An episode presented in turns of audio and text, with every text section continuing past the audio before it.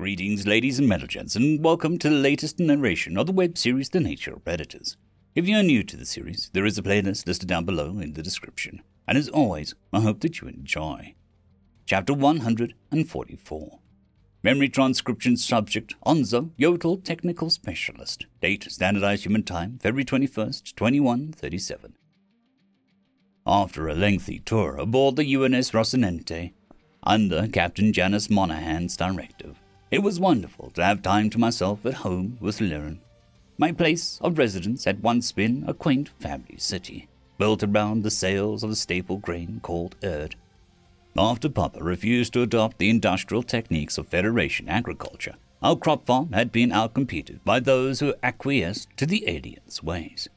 Our land was lost within a few years of the exterminator's arrival, and my father toiled in construction work in his old age, it involved grueling, back-breaking tasks to build the very machinations he so despised.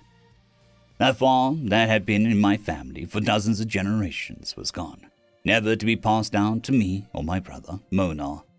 It wasn't like I had any interest in agricultural professions, beyond perhaps tinkering with some automated tractors to complete the work for me. While I loved the innovation, the knowledge I soaked up from the Federation wasn't worth the loss of my culture and the two decades as a zombie under their predator disease medications.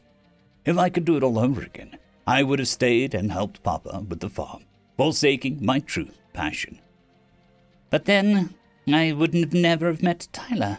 Tyler might be adult, but he never judges me or speaks ill of my culture. The humans have been wonderful. The village of Rinsa was once the pride and joy of his side of the small continent, with the Yotul built train tracks that allowed us to chug across the landmass in a day. The bullet trains in the place could now zip across the island in an hour. I could still picture the original railroad being blown up during the celebration speech, as my Gojid engineering instructor goaded me on. The harbor was barely visible behind the new steel buildings, and any green space that had been present was taken up by digitized clutter. The Federation hated water sports, perhaps why Mama's boat had mysteriously caught on fire one night. As much as I missed home, there was an inescapable sadness whenever I toured the sights. New plays at the Tail Twine Theatre, first time in over twenty cycles. A well groomed Yotul paced the streets ahead of me, passing out pamphlets to passerbys. I remembered the last play I'd seen, a strange tale where the crops came alive and attacked anyone who tried to harvest them. A predatory story, if you ask the Federation. Toldio's Feud, a classic work of drama and stage choreography about two warring kingdoms based on the grain walls. I considered grabbing a pamphlet, but I didn't want to carry it throughout my meeting with a respectable human. My desire to go to the performance was born of nostalgia and spite for the Federation as much as anything. It wasn't as if I couldn't acquire an advertising handout on my way home. It wasn't clear why the imperialist aliens took such offense to plays, other than looking down on it as a primitive form of entertainment. Visual mediums like television and movies were just better, after all. I suppose it was a good way to suppress old texts that didn't align with their ideas. What would the humans think of the theatre? I mused aloud, ignoring the strange looks from people I passed. They have media that's beyond realistic, run by computer graphics. Perhaps they'd think a bunch of props on a stage are stupid, though they haven't had that response to anything of ours yet. There were a handful of Terrans in sight on the streets, but I decided to restrain my curiosity. These poor primates were out enjoying a stroll, and didn't want to get interrupted by an energetic Yotul peppering them with questions. I focused instead on the graffiti art on closed down Federation buildings, which was something we'd learned from Earth. The exterminator office had been shuttered once and for all when an all alien occupiers was sent out forcibly by our military. I could see that the institution was almost ready to reopen as a recruiter's office. The Yotul technology, now a part of the Sapient Coalition, was to be taken seriously at long last. The arrival of the humans had given us an opportunity to throw off the Federation's yoke. Everyone who was born before first contact despised what the aliens were doing to learn. Our planet's once gorgeous wildlife was turned to cinders by trigger happy exterminators. burning anything that challenged their narrative. I was grateful that the Terrans were keen on conservation. That was the exact reason I'd agreed to meet up with the renowned Dr. Sarah Rosario at the repurposed lab in the village's heart. Sarah's words fell on deaf ears with the Vendor, but we're happy to accept to help rebuilding the ecosystem we used to have. Fresh off the positive results she helped acquire at the summit, that should leave her riding high. Her talents won't be wasted on Lan. Were I not committed to the military's next orders, I would have loved to devote myself to aiding this project, despite it being well outside my usual purview. If I framed the environment as a machine with cohesive parts, perhaps I could assess what forces drove the greater whole and how to fix the degradation. The supposed savage predators understood more about nature than any race I'd encountered. I trusted humanity to salvage as many animals as possible. It seemed it wasn't the flesh eaters who had utter disregard for lesser life.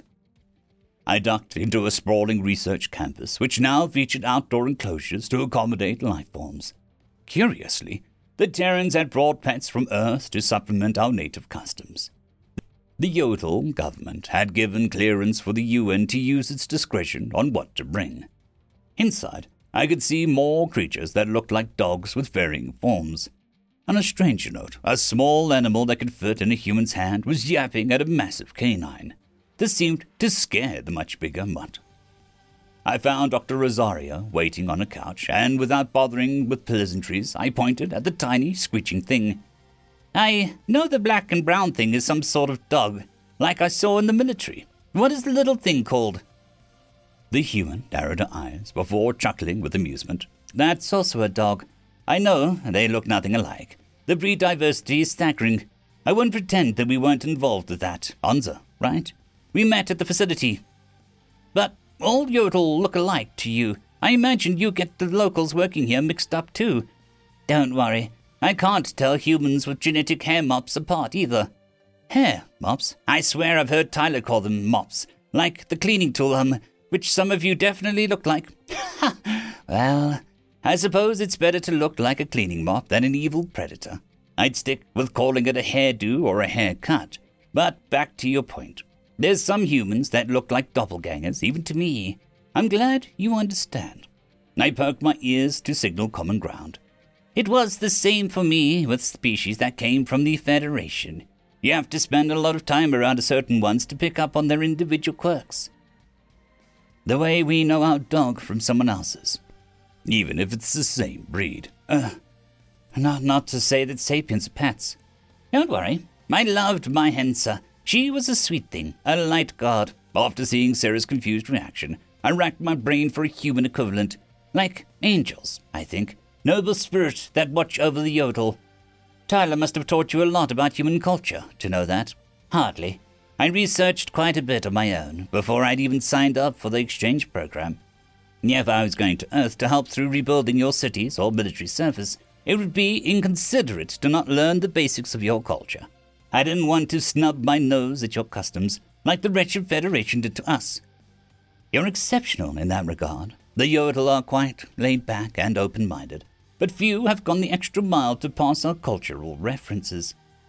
And uh, Humans have gone to great efforts to relate to us and other life forms. I confess, I did it because uh, I was curious, rather than any higher ideal.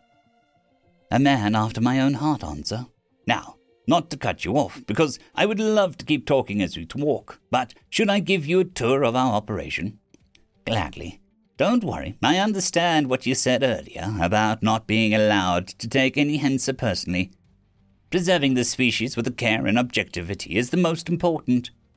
Sarah's lips curved upward in that customary human expression, which always registered to my gaze as both a firebrand statement of defiance against Federation norms and a grateful note of politeness imparted with a split second. It was obvious when the so called snarl was malicious. Their eyes never lied about their emotions. Those forward facing orbs were clear as a reflection pool. I trotted off to the scientist with the glee of a five year old, eager to see a Hensa out of my mind's eye.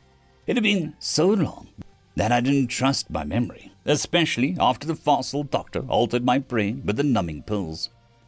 I attempted to return my focus to the primates. the only aliens who'd ever treated us as equals.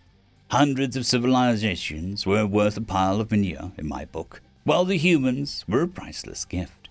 Despite other herbivores labeling Lurn a backwater, we had received the second highest total of Terran immigrants, behind only the refugee laden Skulgar. Many were engineers working on raising our own armada from the shipyards. There was another project I wished to play a part in. The Federation had herded us away from building any warships to avoid disrupting the notion that we were powerless, brainless primitives. Wouldn't it be the greatest insult if Yotul, in collaboration with humanity, improved upon the tech the Federation lorded over us? We already helped devise several ideas, including the crushing shield breaking missiles. Sarah, if you'll humor me, I do have a recent question that my past research overlooked. I reminded myself that there was no shame in our societal development or low tech endeavors. What mattered is that they were ours. If humanity were going to mock our arts and culture, they weren't the species that I thought they were. I remember Hazy said something about humans having ancient theaters. Exactly how ancient were they? Do you have any recollection of what Terran stage plays were like? The curly haired scientist squinted with confusion. Were like? Theater is one of the oldest forms of entertainment. But you misunderstood me, I think. It's not gone. For one example, back when New York was still around, there were numerous Broadway plays, which were well regarded in many circles. Really? Um, sorry to sound so surprised. I just figured you'd think they'd outdated, like the other aliens. The Federation are a bunch of judgmental killjoys. Don't you know that by now? Just because newer, fancier ideas exist doesn't mean older stuff can't have its charm. I agree. I just asked because our playhouses are reopening after being shuttered for years. It interests me in what your Broadway plays were like. There was some where there were dramas and such, but it was most well known for musicals. You know, actors sing songs to advance the story while doing choreographed, synchronized dances. I stifled a snort of laughter, lingering on the mental image. Which herbivore wrote those for you? Everyone knows predators aren't capable of something so sentimental and dorky. I know you're joking, but if you ask the feds, it's all part of our master plan. If how off key Tyler sings reflects on all humans, uh, it's a part of your plan to make sapiens clutch our ears in agony. Sarah snickered for a brief moment as we stepped into a restricted wing of the research facility. I halted my tracks as my gaze focused on a couch where a tan Henser with jagged black stripes was prancing atop it. The once beloved, near extinct pet brushed up against the back of one human's head and nipped at its earlobe. The primate was laughing, teeth visible from ear to ear. There was no question about how this Terran felt about our old friends. A few humans were down on all fours playing with yarn and laser pointers, while the more sedentary humanoids allowed the Hensers to settle on their laps. The adoration was mutual. The small animals seemed fond of the Terrans, perhaps because of their willingness to afford attention. It used to be said that Hensers were excellent judges of character. Watching an earthling scratch a rumbling pet's forward facing ears a predator trait that the humans curiously lacked. I wondered whether they wouldn't keep our non sapient pearls for their own people. Certainly beats breaking into our homes and burning them alive in front of us. Feck the Federation. For the small number of Yotul who'd been able to harbor Hensers all these years, it must have been difficult to persuade them to hand their companions over to the Terrans. However, witnessing the care afforded by the arboreal allies, I believe these scientists could give us a fighting chance to bring back the most culturally significant species on Lern. It was the only way to ensure the Henses' numbers were padded, and that future generations could enjoy their company once more. Perhaps, if the pest killing hunters flourished here again, humans might transport a few back to Earth for adoption. We love these little guys, Hanzo. How could even the feds hurt such cutie pies? Sarah approached the couch Terran picking up the Henser. I pretended not to notice her voice climb in pitch, and in turn she passed the tan animal into my shaking paws. We brought some puppies and kittens, our darlings from Earth. You could adopt a few of them in the meantime, while we're repopulating the Hensers. I am glad that you invited me here to see this, sir. You're doing good work. I pulled my paw tight around the Henser's belly, scared to drop her. Tears swelled my eyes as the graphic memories of my pet burning returned. Ah, Tyler has, has a big dog, uh, a Great Dane. Uh, that thing could swallow a human's hand. He left the gentle giant with his dad while we deployed, maybe for good. It's difficult for pets to be relocated. They don't understand. It's kind to force that change of scenery on them as little as possible. Yeah, uh, if I get to retire from the military service one day, I'd like to adopt a big canine like his. Nobody's ever messed with me again. And someday, maybe I could have another answer, preferably before I die. Leon can be our world, like it used to be. You want to make all of that a reality. I could put in a word with the UN, get them a call of favor with your government. I could ask for you to be sent right here. You've seen as much direct action as any Yotul, from what I've heard. A true hero. We owe you the chance to help you with the rebirth, the renaissance of Lan. My head tilted sideways, considering her words. You would do that, Sarah. That sounds wonderful. I mean, I do want to kick the Feddies in the teeth, but I could use a, a break from all that. We finished the fossil off, we exposed the info in the archives. I could be useful here now. It's your choice. You can think on it. I don't need an answer today. But I'd love the chance to work with you and pick your brain as one science obsessed individual to another. Just like my work with the cattle rescues has done, maybe your stint in the stars has reached its end too. Okay, uh, uh, not to sound greedy, because I am grateful for the opportunity to help, but, uh, does this pay? Papa needs to retire, and I can't make that happen without a steady salary. The human pioneer took the Hensa from me and passed a note into my paws in its place. I looked up how to write in Yotul numerals. I didn't misprint a thing. I nearly choked on my own saliva as I skimmed across the six figure number in sloppy handwriting. Sarah couldn't be serious. The difference this could make my family's life not only serve Lian, but I could have the financial means to support all of my loved ones. It was difficult to think of a reason to redeploy. If Dr. Rosario could follow through on her promise to transfer me here, unless there was an existential threat in the stars, this was my chance to finally be happy. Tyler, the cantankerous sovereign, and I had earned some time on the sidelines. I was bouncing on my hind legs with excitement before I knew it, and I darted out the lab to avoid embarrassing myself with the celebration. My eyes must have been glowing as I unclipped the holopad from my belt. That enthusiasm fizzled in a heartbeat when I saw the ominous message from my human best friend, the very person I'd been wanting to contact with good news. My heart sank into my stomach, faced with a difficult decision. Hey, Onzo, so, uh, looks like I have to go with the UN into Kolshian territory. Uh, those bastards have Slanek, and if I don't save the day, Marcel's going to do something stupid. He's supposed to leave stupid things to me, right? Uh, anyhow, let me know if you're in or if you're out. You don't have to come. Miss you, buckaroo. I could feel bile rise up in my throat as I was torn between loyalty to a friend and a chance at authentic, peaceful life. Offers like the one Sarah presented to me wouldn't come around every day. It was everything I could have dreamed of. However, it had always been a no brainer that Tyler and I stuck together. How would I feel if I forced the human to ship out without me, and something terrible happened to him? Who would watch his back if I wasn't there? The last thing I wanted was to head back to the war after enduring Ko, Silas, and Telsk, but my friend was counting on me to accompany him to the most difficult fight yet. Even if Tyler would never say it, he was expecting me to tag along. I'd been adamant over joining him on his perilous rescue mission of Marcel on Silas. Had it not been an exercise in futility, perhaps I would have mentioned to my body that he kept putting himself in harm's way for Mr. Fraser and Slanek. That was just who Tyler was, someone who helped out his bros. That was why I knew if the roles were reversed, he would have agreed to join me in a heartbeat. No insensitive or comfort could have swayed his decision. It was also the reason I accepted that I had to turn down the offer of a lifetime and follow my human buddy to Arthur. A serene existence on Lern, with a monster sized dog curled up on my bed, would have to wait until after we delivered some justice to the heart of the Federation. End of chapter. Memory transcription subject Onzo Yotul Technical Specialist. Date Standardized Human Time, March 3rd, 2137. The march towards Kolshian territory couldn't happen in a single step. Rather, it was a monumental push throughout the galaxy.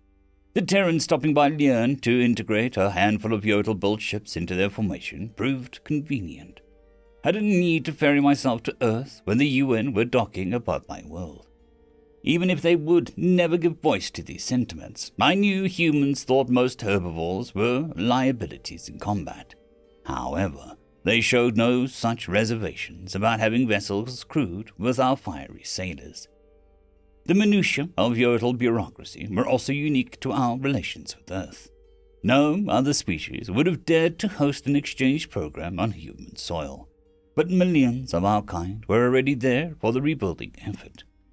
The first meeting took place in a city called Brussels, the heart of some amalgamate faction known as the European Union. Tyler, for a man as lacking in foresight as he was, attempted a delicate tap dance around prey sensibilities at first. Perhaps the UN's program had suggested such restrictions from the human side. But I suspected my pal drew those conclusions from interacting with Venlo. Regardless, hosting the meetup on Terran ground meant that, despite gushing about all the smallest details of our home, Tyler had never actually seen or set foot in Leirn. I was bouncing with excitement for the tour I had planned. The sole upside of shipping out in this manner was getting to nerd out about my hometown.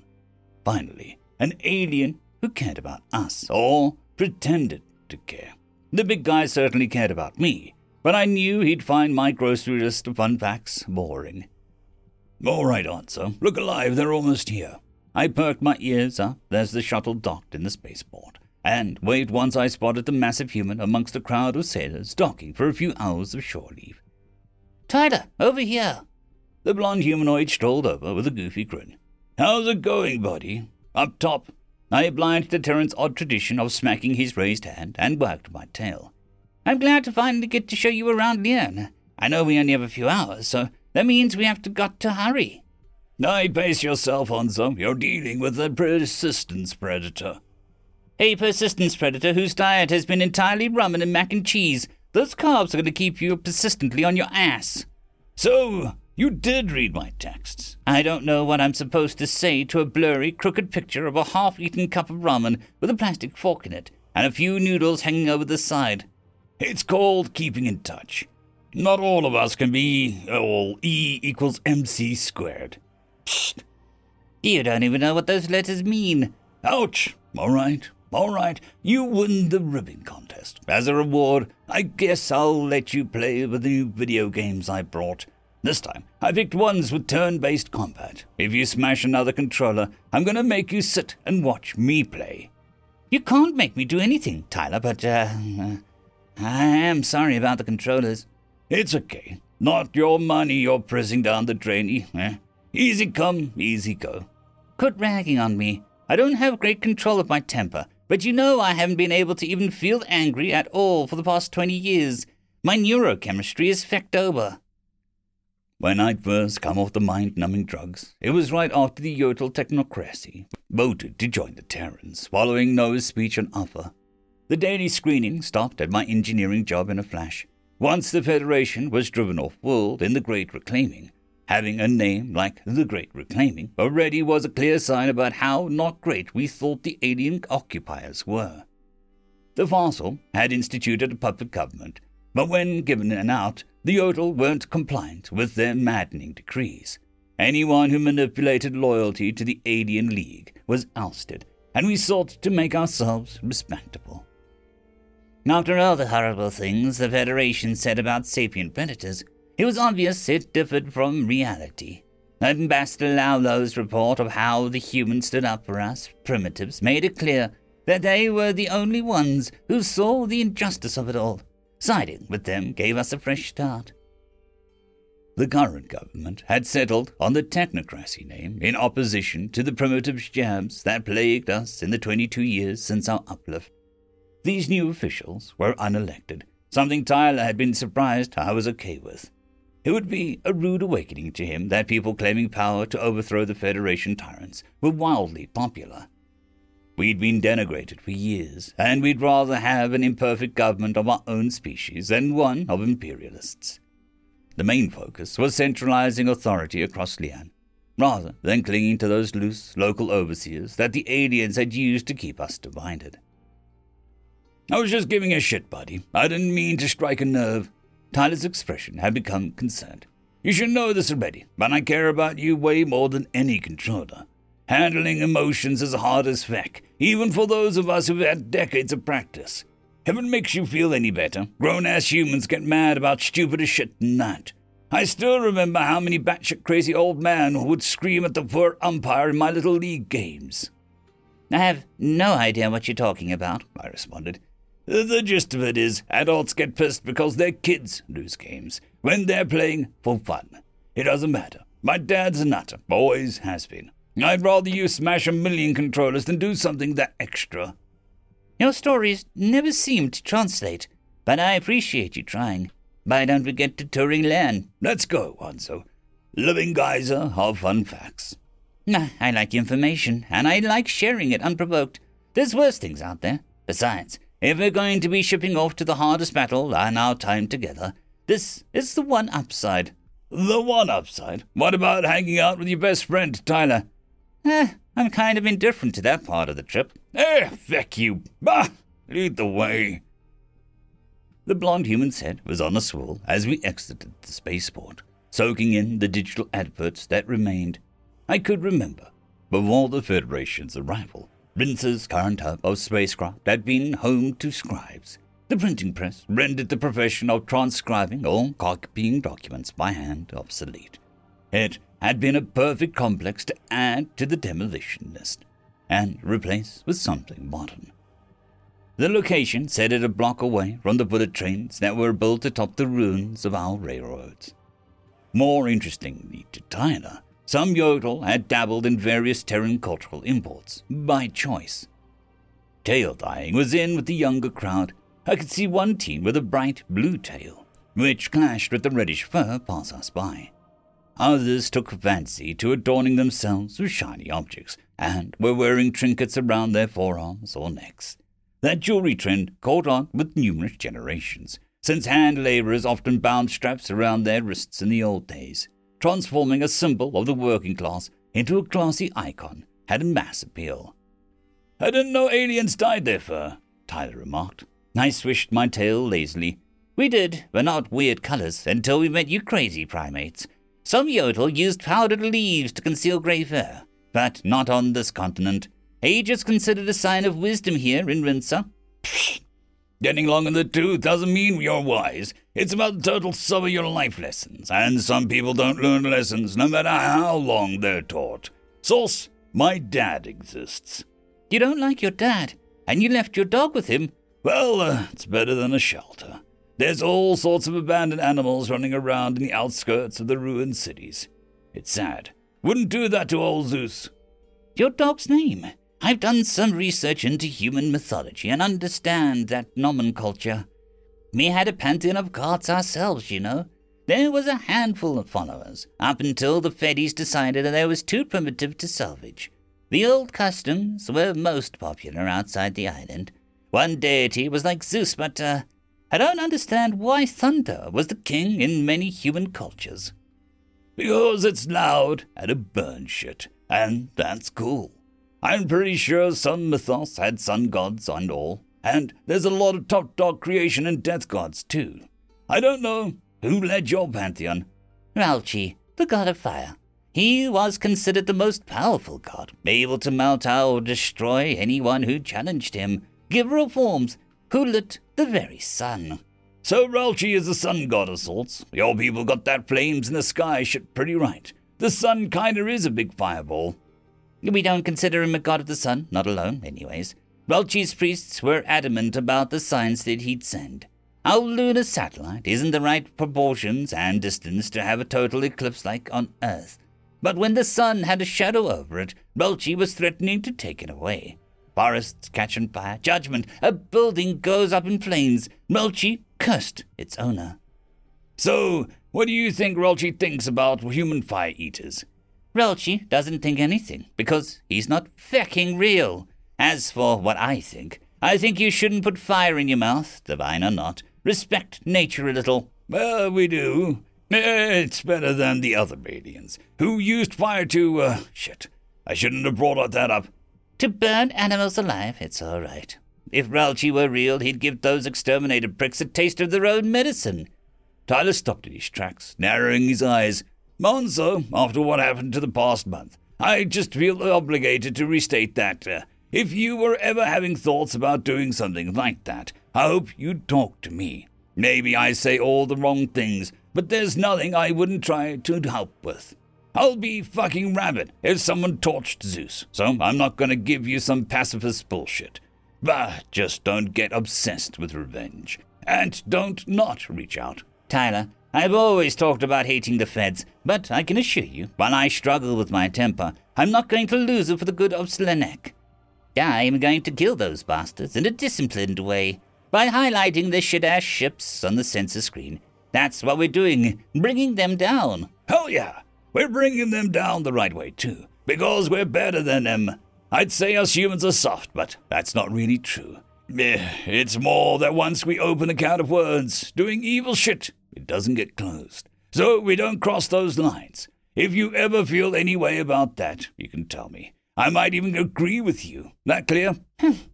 well, I do think you are soft, but I can also see that you're better than those immoral colonizing pricks. I have no problem following human orders, for that reason. Even if I don't understand, I trust you. My bluster is just a way of coping with everything they did, and you know that. I do. But I'd rather not assume and check than have anything happen to you. There'd be all shades of torn up if I lost you. Onso. You're my much smarter bro. The blond human gave me a hearty slap on the back. Then I tried to shake off the slight stinging sensation from that affectionately intentioned gesture. It was fresh in my mind how Slanek had declared that he had predator disease and outright stated that he was aggressive and unstable. My short fuse was something I recognized as a problem, but I was nothing like that Venlil. It was a good to know Tyler would check on me, and then I could talk to him about anything. When I had confessed all of the buried baggage about my Hensa after Siddis, prompted by the sight of a Dino, my exchange partner had been sympathetic and supportive. Tyler might not seem like it from the outside, but he's just a soft guy. He's been helpful in letting me express and address my feelings for the first time since the Federation arrived. No predator or prey behavior shtick, just acceptance. I jogged down the sidewalk, not wanting to remain sidetracked. Nah, just build rockets, Tyler. Anyone can do that. Don't rub it in now. Save that remark for Sovlin. Tyler pouted. Speaking of that racist old Gojid, you'll never believe this, but you know that Arxur I was guarding, Sovlin started lobbying for the UN to let Vicynth enlist like she wanted to. Ah, I'm not that gullible. It's true. Obviously, we can't have Vicynth on a ship with other herbivore crew, even if it wouldn't piss off the Dominion. Sovlin's on latrine duty for the entire trip over, so be sure to rub it in his face. Aliens gotta learn to respect orders. You don't get a damn pass every other day. Don't go lumping me in with the witless feds. All aliens aren't like that. I've never disobeyed an order. Now, this is my one chance to show you around, Rinser, and I plan to regurgitate everything I know. Wouldn't have it any other way. The unlucky Terran was subjected to verbose speeches on every landmark. But in present, my sadness over the cultural losses was a blip on my mental radar. I pointed at a tail twine theatre, which had a bustling ticket booth. Crowds had poured out in droves to see the classic play, which had been running for over a week now. The entire entertainment district could be refurbished off the proceeds, with the fair being hosted next month. Yotul acrobats were returning, not having performed since the Federation swore off their stunts as senseless, primitive derangement. Tyler was also shown an unassuming tower of dirt down the road, an auspicious field. Yotul would toss a spare seed into the tilled soil, based on an old superstition that it would bring good harvest and fortune. The human didn't mock the practice as unscientific. Instead, he wagged a finger at it like he recognized it. Surprisingly, despite their scientific advancement, many Terrans believed in luck.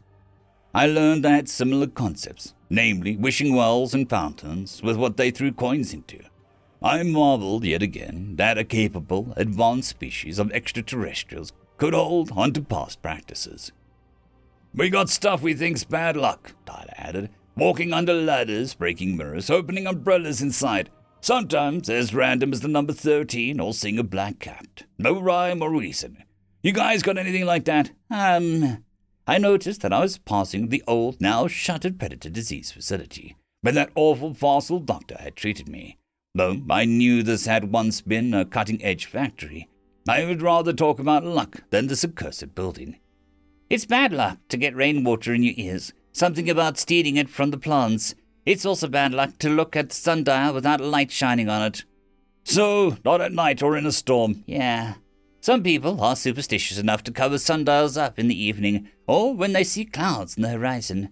I don't really believe in such things, but there's no reason to tempt fate, mm, just in case. Same. It's easy enough to not limbo my way under a ladder. I glanced back over my shoulder in the other direction from Tail Twine Theatre, the research campus where Sarah Rosario had invited me to join her Hensa preservation team was that way. Tyler would be elated to meet a Hensa and learn about the project, but I didn't want to explain what I'd forsaken to re up with his squad. The last thing I sought was for my friend to feel guilty over a choice I made of my own volition. That pathing also was the direction of my father's current worksite, where his crew were building a gun range, but I suspected he'd be ashamed for me to introduce him to a human there. You know where the Federation wouldn't want us to go? The harbor. Tyler used to go fishing with his father, and I used to sail her. I know we both like water. I turned left, zipping towards the harbor. Here is where we end the tour, Tyler. If Mama's boat hadn't gone up in smoke, I'd take you for a ride. The blond human stepped onto the dock, and I noticed that several of his kind were present in the marina. Few recreational boats were left, with the rows of moored vessels mostly bringing cargo from outside the island. The Federation, contradictory to their goals of preventing deep sea exploration, seemed to have gone after anything that looked primitive. I guess their priorities got tangled up. Tyler patrolled the length of the boardwalk, and given his enthrallment, I decided my commentary wasn't necessary. The earthling wandered away from the boats, finding a small, sandy strip to admire the vista. A relaxed smile spread across his face, and he removed his shoes and socks. He wiggled his toe in the dull green sand, before wandering closer to the water. I tailed behind him, ignoring the irritating feel of the grits in my fur. How could anyone see how drawn humans were to nature and think that it was a derivative of some hunting instinct? No other species appreciates beauty as much as the predators. Tyler turned his head to look at me. This is wonderful. I'll tell you what, Onso. We make it back from Kolshian space, and I'll find someone to teach you how to surf. I need to see a Yotul hang ten. Something I look forward to on our return. You got a deal, I chuckled. The human flashed his teeth, mirth growing in his blue eyes. With the hours ticking down before our time to ship out, we sat and enjoyed the sound of crashing waves against Leirn's shoreline. Together, the two of us could find a way to pull through against any foe. End of chapter. Chapter 146. Memory transcription subject Chief Hunter Isif, Arxur Rebellion Command. Date standardized human time March 5th, 2137. When Vicynth referred to Arxur today as no longer people, I decided the visitation was a lost cause. Secretary General Zhao's directive to liberate Malu would be my focus. We'd have to stumble into morality the old fashioned way, through trial and error. The humans could guide us down the roads of sophistication and ethics, with the principled backbone that held Earth together in the wake of the raid. As much as I loved Felra, Allowing her to dictate my beliefs and behaviors was neither fitting nor desirable. The first phase to bring down the Kolshian Empire was loosening their hold on the Dosa world, and thereby sending my friend home. I decided to leave Felra with a human garrison at their fledgling colony in Mazic space, called Liberty's Bastion. It was unsafe for her to come with us to this vicious battle, when there was a non zero chance of us being killed in action. A fine Arxur commander led by example, providing their mettle and relishing the opportunity for a contest of strength. Even if we had been relying on orders from far off, I thought it wise to keep my mind tactically sharp. I couldn't afford to worry about whether Felra wanted a Aleski's beef jerky, while plasma beams were sizzling around us. the Terran guards would be more disciplined without the cute rodent around, too. I had faith that they could conduct themselves well under peril. I observed the trusted Arxur I'd called onto the bridge, filling in vital stations, and considered what this meant for my legitimacy. Forty thousand ships, that's the number the humans gave me, for the original forces that seized Malu. I gazed out the viewport at the fleet I commanded. The thick armor of Oxel warships merited respect, alongside the punishing twin plasma guns that could skewer an opposing vessel. The rotund belly of our vessels broke out the otherwise angular build. Missiles were stuffed into the underside, as we shared the affinity for toting explosives with the Terrans. A traditional Federation ship would have cowered at the sight of our firepower, but the secret fleet of the Kolshians had an answer for all of our inventions. Standing aboard a craft of the aforementioned make, I felt woefully exposed. Coordinating disruptions against Dominion targets was one thing. They weren't expecting resistance, and they didn't have any tools at their disposal that we couldn't predict. Waging a battle against a superior enemy, with the ragtag armada at my disposal, was daunting. Proper warships didn't comprise the entirety of my force, as we had to rely on anything with a drive that fell into our jaws. The Terrans had parted with some of their smaller or obsolete craft that they had no use for, which did little but pad our spaceworthy ranks. Stolen arcs or transports, retrofitted with guns, were lacking in maneuverability, firepower, and armor. The classic, intimidating warships were the few the captains had been bribed into stealing. The other ship classes were designed with the intent of bringing soldiers to the ground to take a planet not for exchanging blows with an advanced fleet of drones.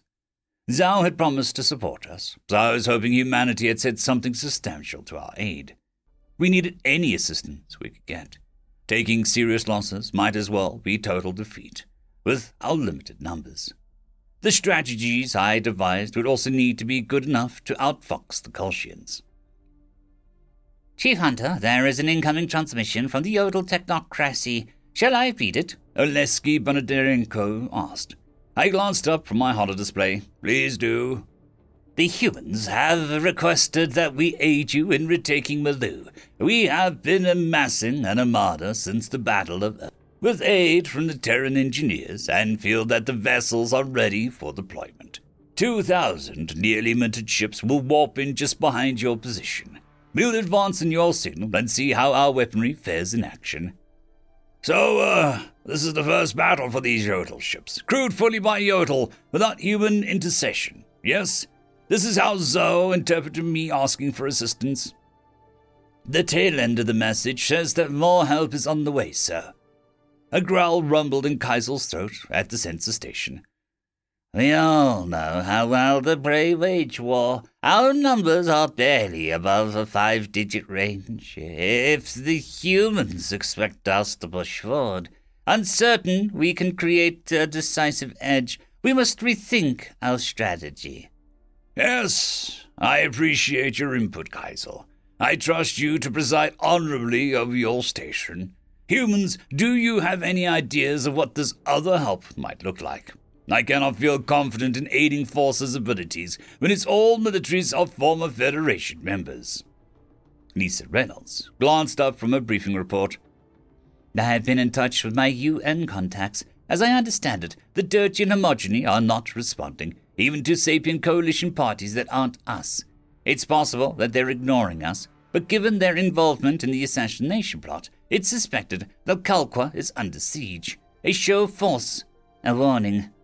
Nykonos might have been in the league with Gisnel, but his death changes little.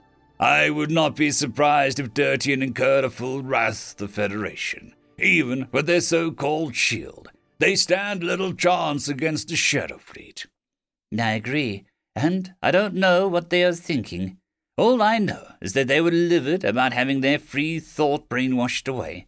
Humanity, despite our differences, we would likely bail the Dirtian out if they asked. With their hatred for us, they would sooner see their world burn than invite the predators into their territory. Why do you side with and help the very species that despise you? Kaisel demanded. I agree with the runt, my nostrils flared. as the yodels from the ships arrived on cue. Human empathy could be directed to undeserved places at times. If the Federation weren't a greater threat, and it were possible to secure Earth's obliteration, I hazard a guess that the Tertian would do so without question. Oleg shrugged. We need more ships fighting for us and less ships fighting against us. Simple. Keep your friends close and your enemies closer. The Tertian have unusual motives, but humanity always holds out hope of a species warming to us. We didn't want to fight everyone like this, Lisa said. Look at all that's happened. The Dosa have been occupied for months for the crime of befriending us. We have to break the stalemate here and now. No matter what, we have the human forces that are deadlocked here in the system, holding the line as we speak.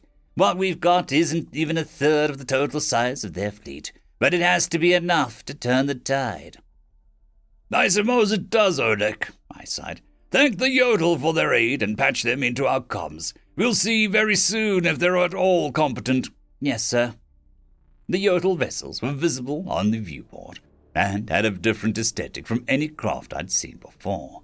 There was some mild displeasure on the rebellion's channels over integrating with herbivore forces. The Technocracy's commanders seemed capable of mobilizing craft into formation, though it was their combat readiness we all doubted. If the supposed reinforcements turned tail and fled when the gunfire commenced, I'd have some scathing remarks for Zhao once this was over. It was my hope that the humans knew what they were doing. If the Terrans hadn't proved themselves to my men at Fall, I suspect I'd hear more objections. After that demolition, saving our hides, the UN could put a Sisela in charge of an armada and receive only grumbles from our people. Humanity has earned our trust. Oleg told me that humanity was involved in designing these vessels, which meant that the Yotul warships could be more devious than they seemed at first glance. The strange shapes and features of the unknown classes suggested something was up with them. Conspiracy loving Bondarenko adjusted his glasses, seeming to read a message on a comms station. Kaisel's posture stiffened by the senses, and I passed that our other assistants had arrived. My tail lashed with expectancy, waiting for one of those two to fill me in on the new development. 1,000 new contacts on screen. IDs as human drones, Kaisel announced. Oleg scratched his chin scruff. Uh, can confirm. I received the communique with the info needed to relay commands to the drones. They're human, but we've entrusted them to your overarching directives. That's not as many as I'd hope Earth would send, but I suppose you have little left to give, I mused. Very well, place them on the front lines and forward our planned course. The human drones deciphered the gist of my plan and maneuvered their way to our leading edge. I could see that the Kolshian occupiers had detected our arrival, though they couldn't afford to break off from their current engagements. A lapse in a deadlocked line would allow for the Terran drones in system, already pressing, to make headway. A worrisome issue crossed my mind as I watched opposing beams traverse wide swaths of space. With the only sizable man contingents being from my rebellion and the Yotul, which foot soldiers would clear Malu of enemy troops. If we liberate the system, I hope the humans will supply ground forces. Arxur landing will be perceived as a raid, and I wouldn't expect herbivore soldiers like the Yotul to be able to drive out the trained military. My focus was on executing the battle plan I'd devised. When my skeptical commanders relayed an openly disdainful explanation to the Yotul, the herbivores acted as if they understood. It had been conveyed in terms suited for a toddler, since that was about where the Federation's military competency stacked up. Despite the disadvantages we faced, I had to remember that this was for Felra. My best friend's people were subjugated, and while she never complained, I knew that had to weigh on her mind. The Arxur Rebellion's commanders followed my orders without question with the obsequiousness and reverence owed to a chief hunter. It was simpler to mingle with my people without Felra admiring my image. But the cruel acts I'd committed in the past hadn't escaped my underlings' memory. After witnessing my interactions, they'd seen defective behavior that didn't align with that history. I had to prove that I could be a respected commander without cruelty. It was just not about retaining their loyalty, but also being able to interact with other Arxur as equals. Viseth had reminded me that the true shamefulness stemmed from not acting empathetic enough. We're keeping our strategies as simple as can be. Approach the skirmish line from a wide angle and split the Kolshian's attention, I ordered. With any luck, it'll disorder their formation and give the Terran forces already present a chance to break through for the kill. Kaisel was busy highlighting each Yotul ship on the sensors. If these prey crewed vessels can't commit to a simple flanking pass, they're dead weight. I know. I'm not counting on the Yotul to do much more than draw fire off of us, which is fine by me. Onward! In strict formation, the fleet careened into the outskirts of the action and coasted in for bird's eye view of the Kolshian forces. Thousands of automatons were warding off the primates, having kept the battle well outside Malu's sanctum. The hum of our engines in the floor was tame now, but we were ready to burn hard to swoop across the foe's exposed side. Our weapon station was locked and loaded as soon as we got within optical range of the enemy fleet. I strapped into the commander's chair in case the inertial dampers were pushed too far during combat.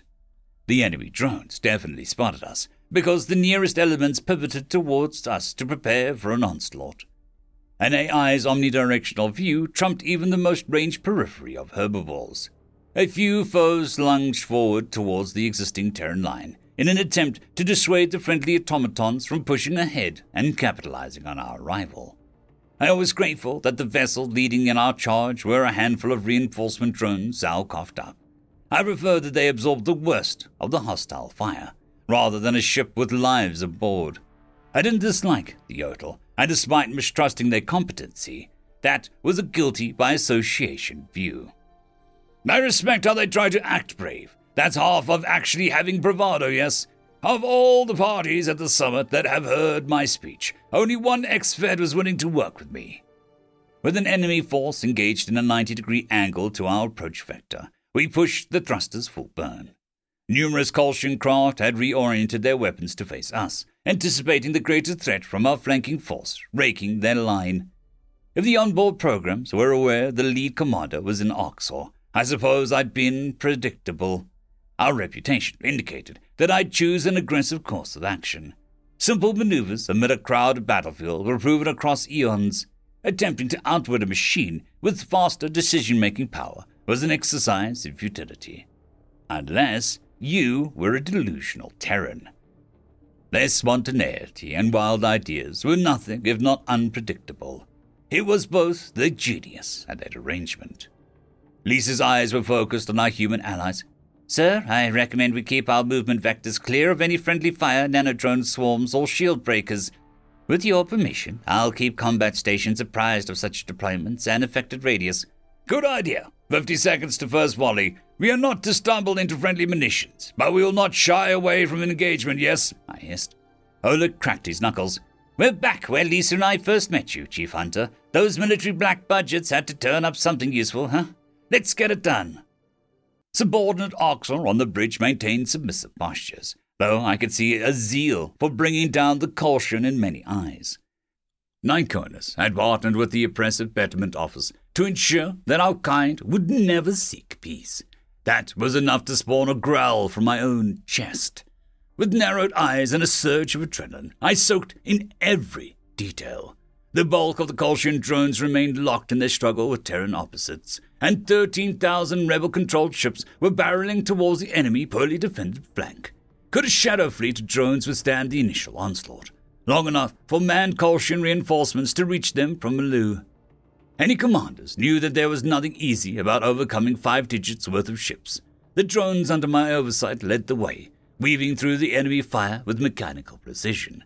Our Marder glided behind them as the explosions rocked the lines of both parties. My warship was insulated from the brunt of the fray, but we were vigilant for any munitions that slipped through the cracks.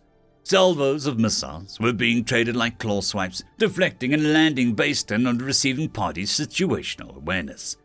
Debris littered the system from the months long battle, and we were only adding to it. Disabled ships drifted helplessly along vectors when maneuvering power was lost. Navigation and forwarding hazards I've located to avoid collisions. Kaisel barked. Lisa's head snapped towards him. I haven't seen any shield breakers coming from the UN line, but they're pushing forward to take advantage of distraction. Many Kolshians of shield outages, so I can assume that occurred well before our arrival. I drew a measured breath. Thank you. Adjust trajectory as needed, and await my orders to fire on any important foes. Our vessel wove around the wreckage of the eviscerated enemy craft, and our plasma guns sizzled in wait of Kaisel's next target offering. The rebel ships weren't as nimble as hostile drones, but our heavy hitters packed more firepower. Twin rail guns from warships scorched the flesh of nearby foes, taking advantage of the shields that were downed in lieu of our arrival. The Terran Armada was surging forward all along the defensive line, rallied by the obvious devastation we'd sown.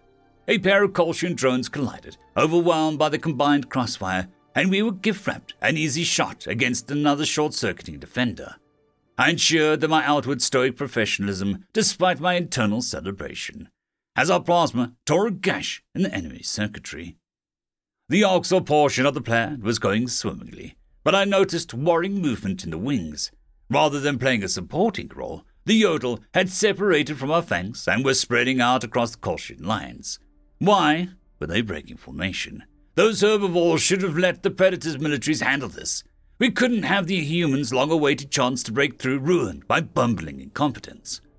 With a feeling that I was watching a disaster in motion, I diverted my focus to the Technocracy's ships going off on their own. The Kolshians were bound to teach the marsupials a lesson in humility. End of chapter. Chapter 147. Memory transcription subject Chief Hunter Isif, Arxur Rebellion Command. Date Standardized Human Time, March 1st, 2137. The Yotul warships had split from our formation and attracted the ire of the Kolshian drones. It was impressive, in a way, that herbivores were able to organize proper movements, but this demonstrated reckless abandon. These craft were fresh from Leirn's shipyards and weren't automated like the enemy. No biologic could reach decisions as quickly as a computer. Terrans could circumvent this by stumping the onboard programs with new technologies and strategies. Yet it was absurd to anticipate exceptional advances from the vegetation munching species who hadn't shown war mastery. The enemy drones swiveled their railguns with perfect precision, and plasma lancers pulled out from the barrels as the Yotul drew close. The marsupials were unflinching, they seemed to be flying themselves directly into the weapon's path. Were these technocracy pilots suicidal, or did they assume out of inexperience that shields would prevent any damage from seeping through? My eyes zeroed in on one allied vessel, knowing I couldn't get my own people killed to bail out herbivores dabbling in stupidity. An arc of brilliance was racing to greet the vessel, which was forging ahead with no thought of self preservation. These Yotul vessels were strangely shaped, looking more like a cube than sleek aerodynamic contraption. The blocky form made it more of a target, rather than one that could twirl away or place lengthy guns along the slender back.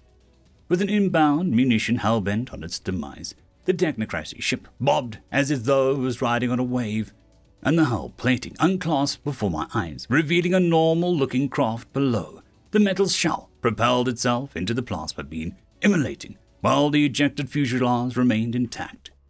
The outer layer acts as a decoy against the targeting systems, but the key mechanisms can break from the hold. Where way primitive rockets detach stages after their purpose is fulfilled. Were humans involved in building these shuttle ships? The Lena boat released from within the shell had its weapons ready, though it wasn't utilizing traditional plasma, kinetic, or explosives. The Yotul's chosen weaponry was almost like a cannon protruding from its belly, but there was no trace of any visible munitions being fired. The flash was only perceptible as something struck the Kolshian drones, scorching their hull from the close range vantage point. It was an invisible force which seemed to leap across space in an instant, like it was traveling close to the speed of light in real space. Without shields, the enemy was unprotected from the heat generated from my radar from the unseen impact. The enemy drone I was focused on wasn't alone in having its plating liquefied and the sensitive circuitry within fried in seconds. There was nothing the Kolshians could do to fight back or defend themselves. They were blindsided by this vicious innovation. Though our foe's initial count had been 10,000 strong, they were dropping like flies. With my rebels and the Terran line hounding them, the automatons began a hasty retreat. The disbelief over the Yotul showing was palpable on my bridge, and the Arxur voices on the comms channels chastising the marsupials for venturing off had died down. Kaisel looked astonished. How could Prey have come up with a new weapon? What are they even doing? I do not know, but I see that humans have not led us astray with their chosen reinforcements, I remarked. Molek, Lisa, can you offer any insight on this development? Molek whipped around with his signature I knew it grin on his face. Particle beam weapons! This is what the death ray that melted the Grand Gulf reactor was. I looked into the proof of a ton. We've had them since 1989. Charge up in a particle accelerator and shoot quantum shit near light speed, and voila! Oleg is off in crazy land again. But he is right about what it is, according to my contacts, Lisa sighed. The Yotul worked closely with the UN on their shipbuilding, and apparently were able to make a feasible ion cannon. Unlike lasers, a particle beam can't be reflected, and even with shields up, the charged particle disrupts the current. Kaisel relaxed his posture. I see. It is a human development that you gave the prey, because you do foolish things like that. We worked hand in hand on this, just like you. You know who we worked in tandem with when we came up with the shield disruptors? The Yotul. They've been excellent, not only to bounce ideas off of, but to expand on what we've given them. Perhaps these herbivores are more capable than any of us assumed. Humanity always had an ability to see species for what they really are. It is remarkable this makes taking Malu much more feasible. With less worry begging down my heart over the Arxur lives that would be lost in the battle, I ordered our vessels to press the advantage. The Kolshians had given up fending off the Terrans they'd been in a stalemate with, and were getting overrun as they retreated. The Yotul took a few hits, despite their crafty countermeasures, but their particle beams also rendered missiles lobbed at them useless. More than once, I saw warheads erupt well before their intended target, picked off like sizars in a riverbank. The particle accelerators didn't seem to have the cooldown requirements that standard plasma weapons did either. The Kolshians fired off parting shots as their numbers dwindled. Few enemies had escaped the Yotul's invisible net, but their ships disabled within seconds. Our weapons station was scouring for stragglers, and I saw our gunners take some iffy shots in the hopes of scoring kills. The Arxur vessels had been outshone, though our sheer numbers helped to clean up any remaining foes. However, there was still a chance to test our prowess by Malu itself. I wouldn't expect the resounding success that we had against the battle line. Now, their particle beams weren't a surprise. Still, with my 13,000 ships and the Terran's long present drones, there was a good chance that we could come out ahead. There's 40,000 ships total, I announced, so there's loads more waiting at Malu's heart, and foot soldiers occupying the land. Let's go hunt them down. Kaisel issued an awkward tail lash. Um, what should we say to the Yotul, sir? I'll handle it. I switched on my microphone, tuning into the joint comms for a brief second. This is Chief Hunter. I wanted to congratulate the Yotul technocracy on a well fought battle. Might I add that we are delighted that you are on our side? A few barks of laughter came in response. So much for being primitives that are beneath the wider galaxy. The Yotul will never be mocked or taken for granted by anyone after today. We'll lead the way to Malu. You deserve to champion the hunt. I shall be quite pleased when the Dossur are fully liberated, and only then. But I wish to acknowledge your display of acumen.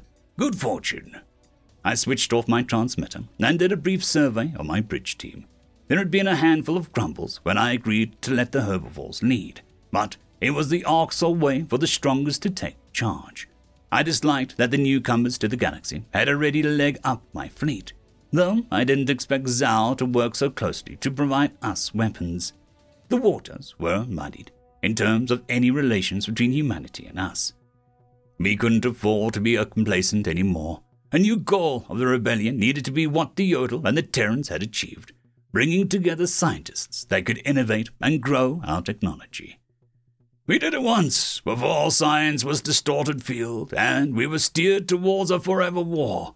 Giznel didn't want us to get stronger, but I wished to see us victorious. Technology could be the key field in helping us beat the Dominion. If we can't get the Terrans' help soon enough. My ragtag band of rebel ships mobilized behind the Yotul craft. The detectable, blocky layers of marsupials had sported were gone, but having lost only a few dozen ships, I trusted them to find new ways to stay effective. Kaisel was busy combing sensors as Oleg turned to the focus to the comms array to broadcast from the planet. I squinted at the scruffy human, whose expression had shifted in an instant, knowing he had time before reaching the system's heart. I wandered over to his station to peek at his viewing materials. What is the issue, Oleg? I asked. The human pursed his lips. Sir, the DOS are claiming that they have control of their broadcast channels again. The Kolshians packed up and shop and just, uh, left the occupation. With quite a few local prisoners in tow, apparently. They target troublemakers. Lisa cleared her throat, with absent mindedly fiddling with the brown locks. I'm hearing the same thing. My UN contacts are telling me that the local government's re established contact, and that they're being appraised by Ambassador Elar's decision to join the Sapien Coalition. I see. The Kolshians are fleeing, surrendering the planet, and acknowledging they lost, I hissed. That is excellent news. Felra will be pleased. There's not much we can do about the dose of prisoners, but there's no way the enemy can initiate a total evacuation and vacate the system before we get there. Perhaps the Yodel can disable and board the prisoner ships and. Sir, sorry to interrupt, but that's the thing, sir. It seems they started making preparations to leave and uh, left days ago, Oleg mumbled.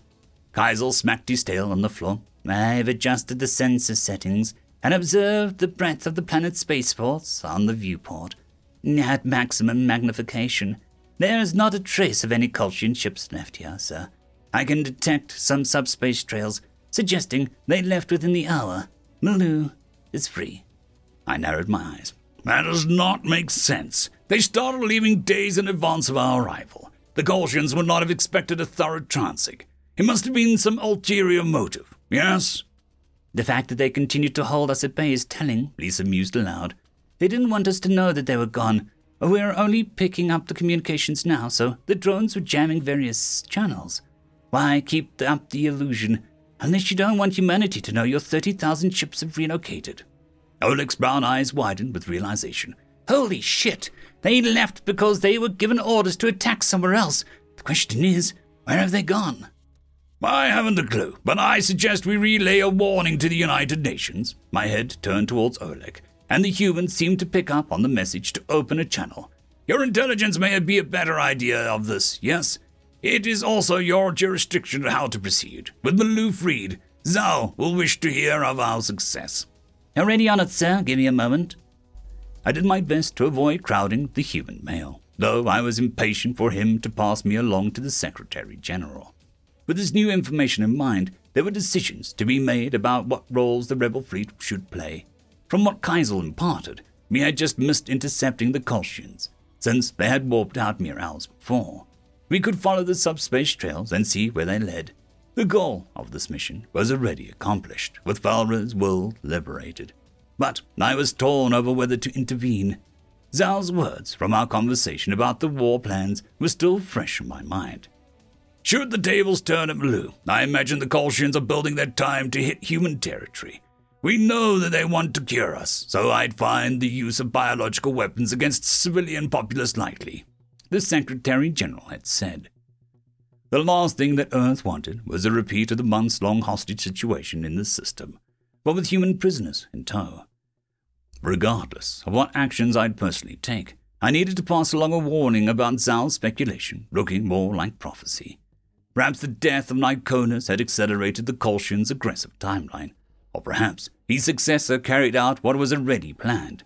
Either way, Venlil Prime and Earth should be on their guard for any incursions. I donned a look of seriousness as Oleg beckoned me over to the screen. The Secretary General was staring back with interest in his brown eyes. Hello, Isif. I hear your mission at Malu has been a massive success, sir. I've been in touch with the Zerillians, and their doctors and aid workers are en route from Kolia, he said. However, I'm hearing that the Kolshians left before your arrival. I chuckled. As usual, you know things before they have been relayed. General Jones's department, yes? In this instance, it was simple enough to piece together a timeline of events, with Malu able to reach out to us. We've been in communication with our people aboard your ship, too. Regardless, Congratulations on your success. There are many bright eyed humans toasting your accomplishment back here on Earth.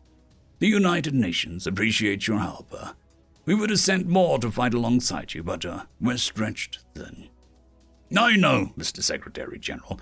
I'm not sure I ever misjudged someone so thoroughly as I did the Yotul. You sent us worthy fighters.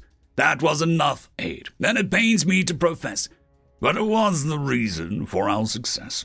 My wish to get into contact, to appraise you of these developments, and also to warn you that the Kolshians may have left to attack another target. It should be seen to that Venlil Prime, Earth, and anywhere else that is strategically important to humans is vigilant. I swore a promise that not one more civilian would perish on Earth, not under my watch. Twenty percent of the deaths during the attack were in my own nation. I lost family, like many other people, and for that, I'll do anything to protect Earth. I have done everything I could think of to protect Sol, and there are no lines that I wouldn't cross to keep us safe. Skulga is also under our umbrella of protection. The Venlil are treasured by humanity. You need not worry. Good! I do not know whether I should pursue the Kolshians and offer aid. Zhao's eyes, which had darkened during his previous remarks, rolled in thought. Yes, sir. You've done as much as you've promised to do. I won't ask any more of you.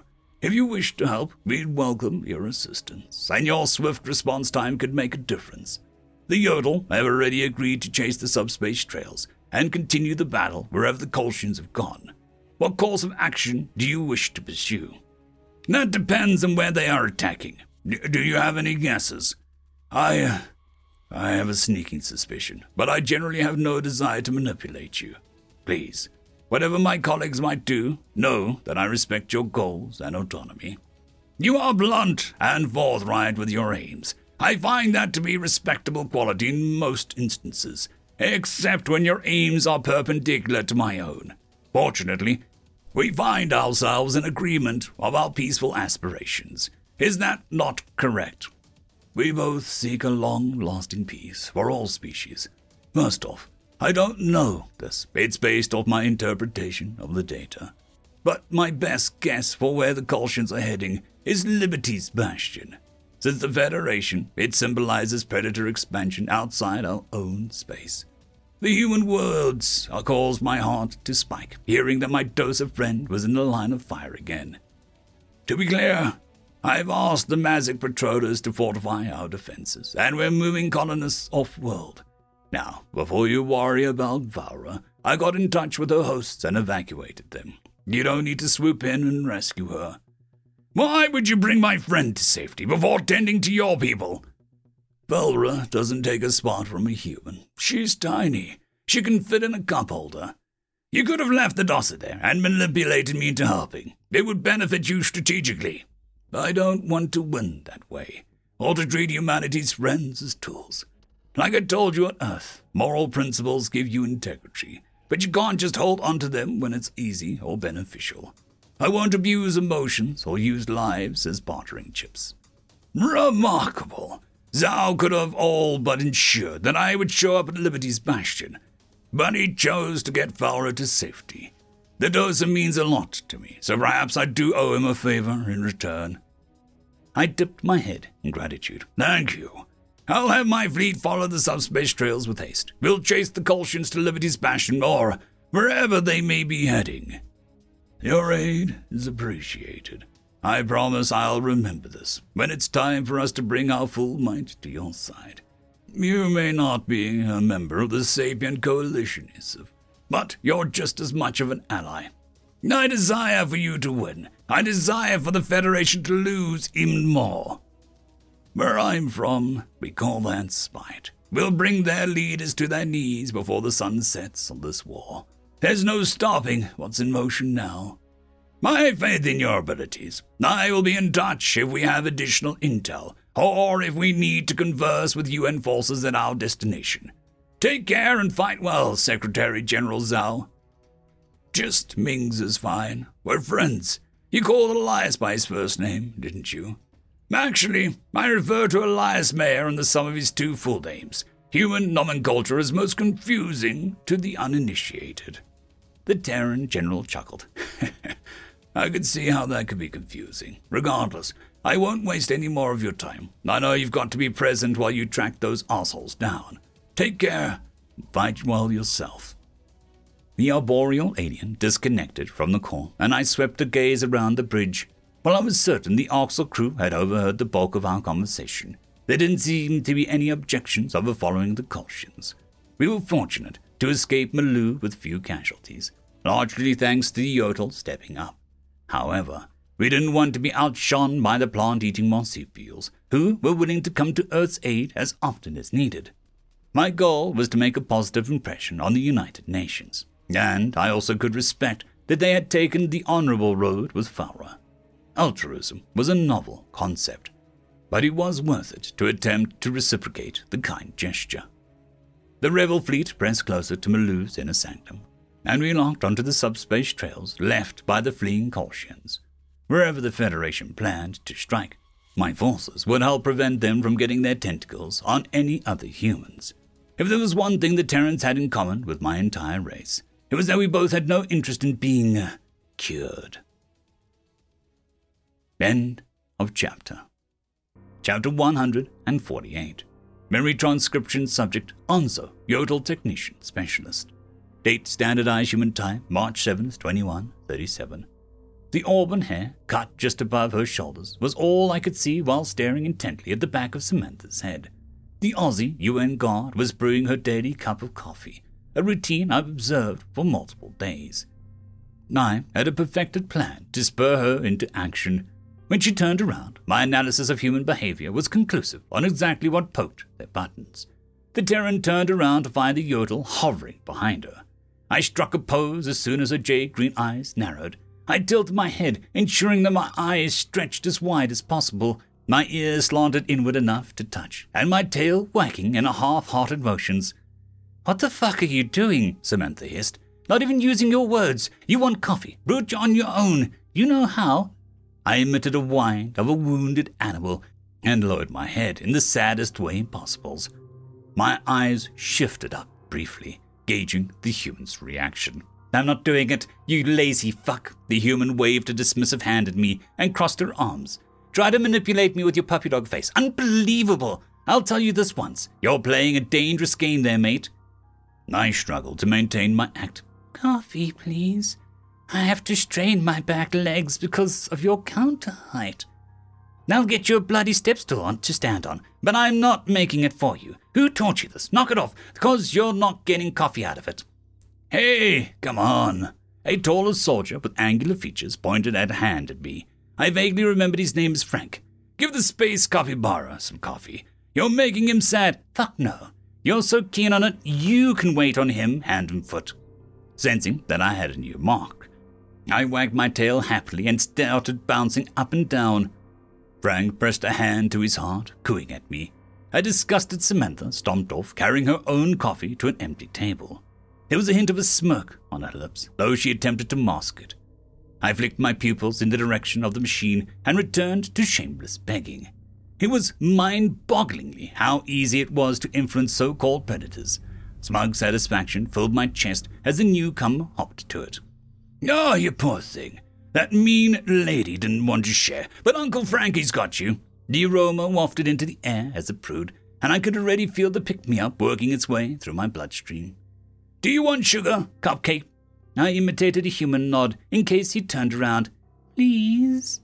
Okay, uh, what else do we got for the precious here, uh? Non dairy creamer? Sure, thanks. Any time, Lordy. You're adorable as those Gojid kids. It's not fair.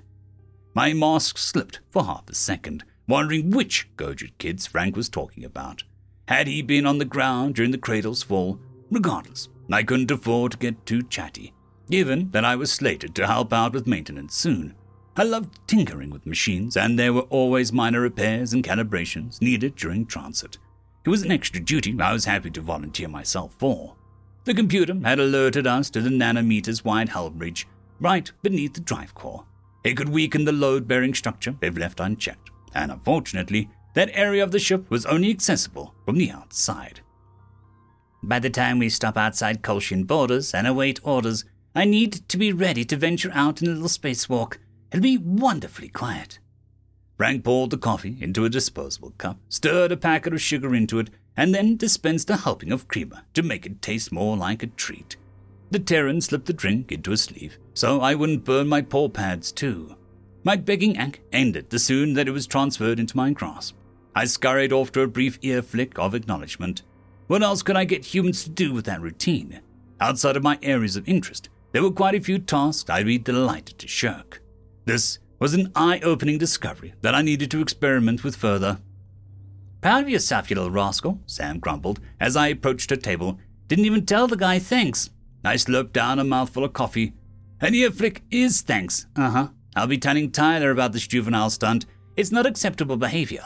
I think taking advantage of humans being suckers is more acceptable than Sovlin inventing new forms of racism. The Terran snorted, point taken. I still think you're a jackass. No, I'm a Yotul. Oh, feck you. Feck you too. I guess this is as good as alien interaction gets a mutual volley of feck yous.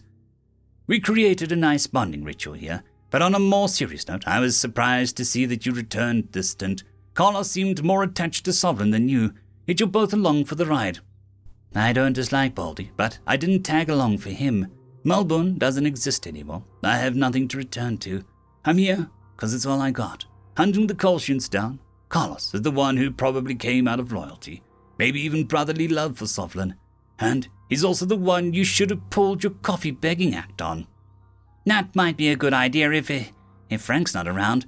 I got a feeling that he won't mind helping out again.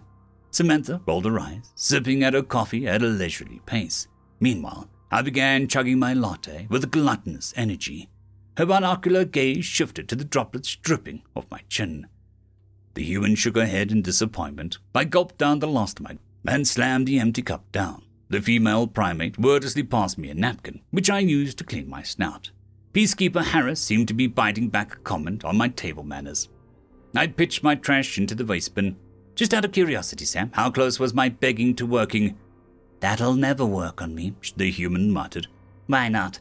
I thought I got the pitiful eyes down pat. You want to see it again? Feck no. Scram, Onso. You did feel us drop out of warp, huh? Go be useful. I gave an innocent wave, and Samantha purposely turned her body away from me. Chuckling to myself, I skipped from the rec room to the nearest airlock. It took some persistence to wriggle into the Yotul spacesuit.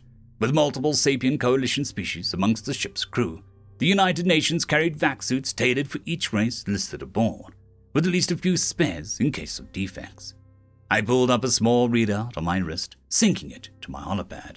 A beacon showed the exact location the computer had given for the breach, so that just left ejecting to the ship's exterior to complete the repairs.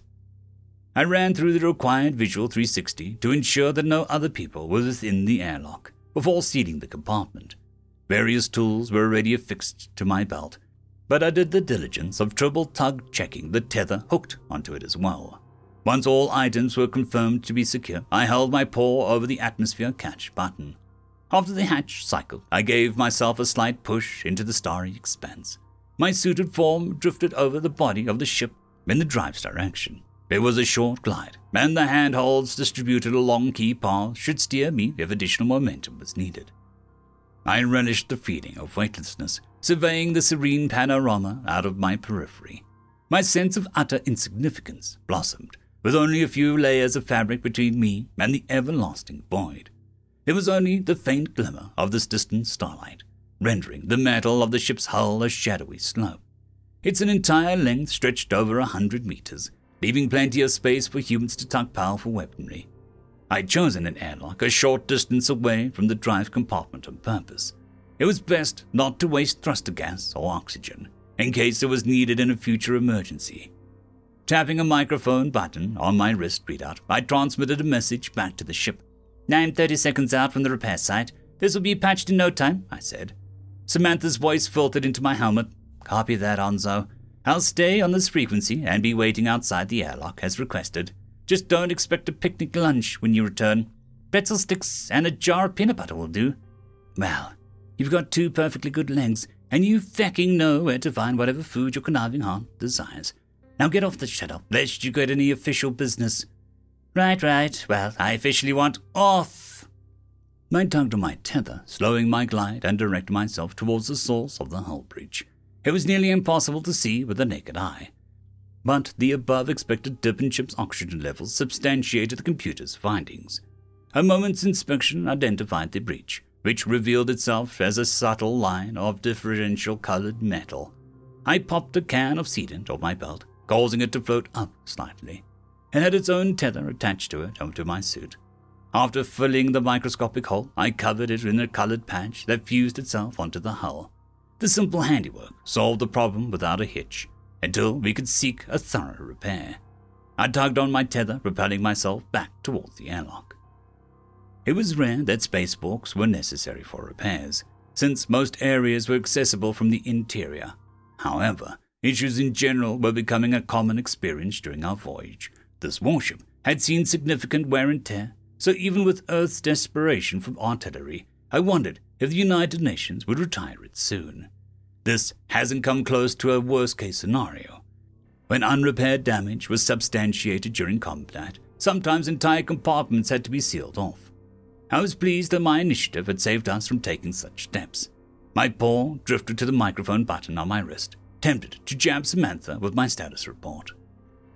I should have said the word pretzels aloud. I was joking, but now I actually want them. They're a good gaming food. If you'll stay put here for long enough for a session with Tyler. My nostrils twitched with amusement. Hey, Sammy!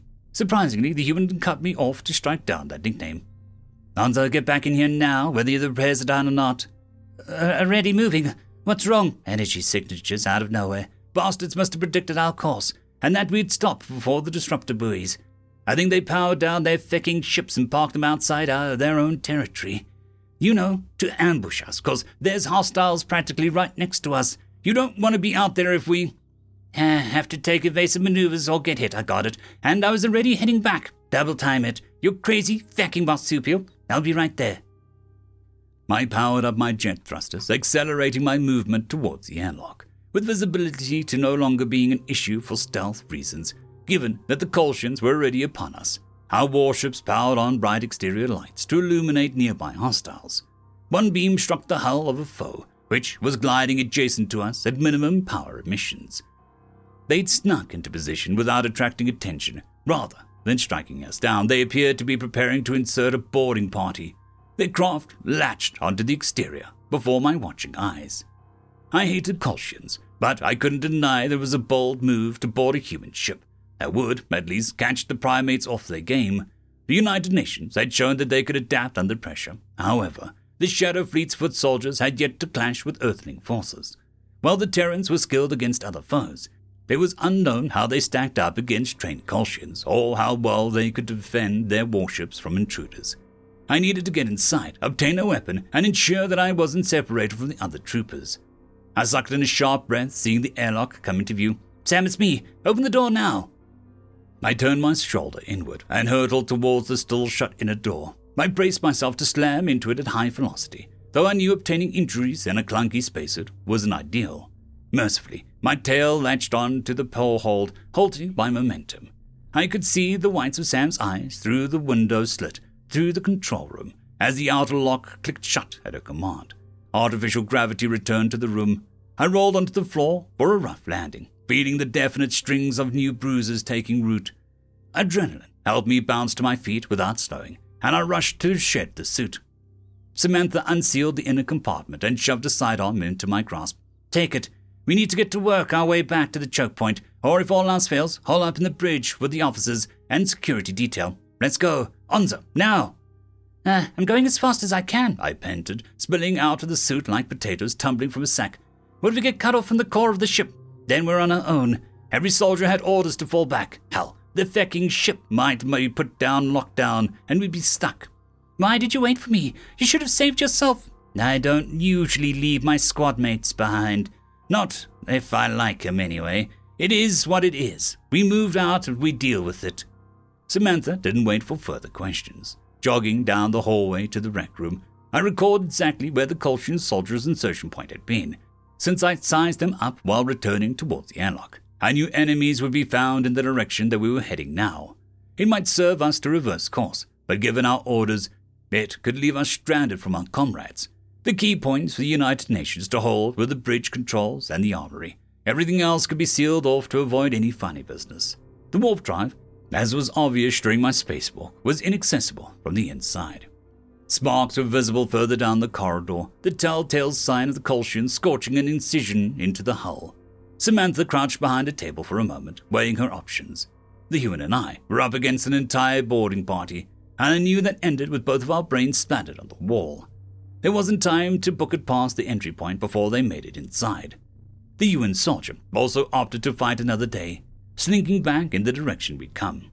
I had no idea how we could hope to make it out of one piece, other than attempting to dodge caution sweeps. How good at stealth and hiding are humans? I've read a bit about guerrilla warfare, but I don't think hit and run tactics work in close quarters combat. The primate and I ducked around a corner past the airlock compartment, and the clang of the wall coming down echoed behind us. From the footsteps I heard clashing with the floor, there must have been dozens of Kolshians. It was unthinkable to peek back and find out for certain. My ward with my nerves as it sank in that we were cornered and hopelessly outgunned. It had always been my impression that Tyler and I were of each other's back, but now I just hoped my buddy was safer than I was. It was a fair assumption that he was holed up in the bridge with the other officers. I needed to survive on my own, if nothing else, as a feck you to everyone who called the Yotul primitives. That was the Kolshians' rhetoric, and I wasn't going to let them put me down like the animal they thought I was. A sharp witted human like Samantha might scrounge up some options for us. I shuddered to think what would happen to her if the boarding party was able to capture a predator alive. Malu's cured earthlings were experimented on and had their central nervous systems drugged to senselessness just like me. I wouldn't wish that existence on my worst enemy. My grip became more secure on the firearm, and the resolution took over my mind. If there was no escape for me, I planned to go down fighting instead of submitting to a fate of that sort. With any luck, the Terrans would figure out a way to clear the intruders from our warship before it came to such drastic ultimatum. The push towards Alpha certainly hadn't started off as humanity had intended. End of chapter. There is a new legend on the horizon. Blueberry Cat has taken the T6 Patreon spot. Thank you very much, and I'm sure that I speak for everyone when I say that. I would just like to thank our T5 members Lord Azrakel, Ambrose Cattell, Quantum Wednesday, Drexoon WRE, Blueberry Cat, Cam Maxwell, Casper Arnholtz, Bushmaster 177, and Leslie 517. Thank you very much.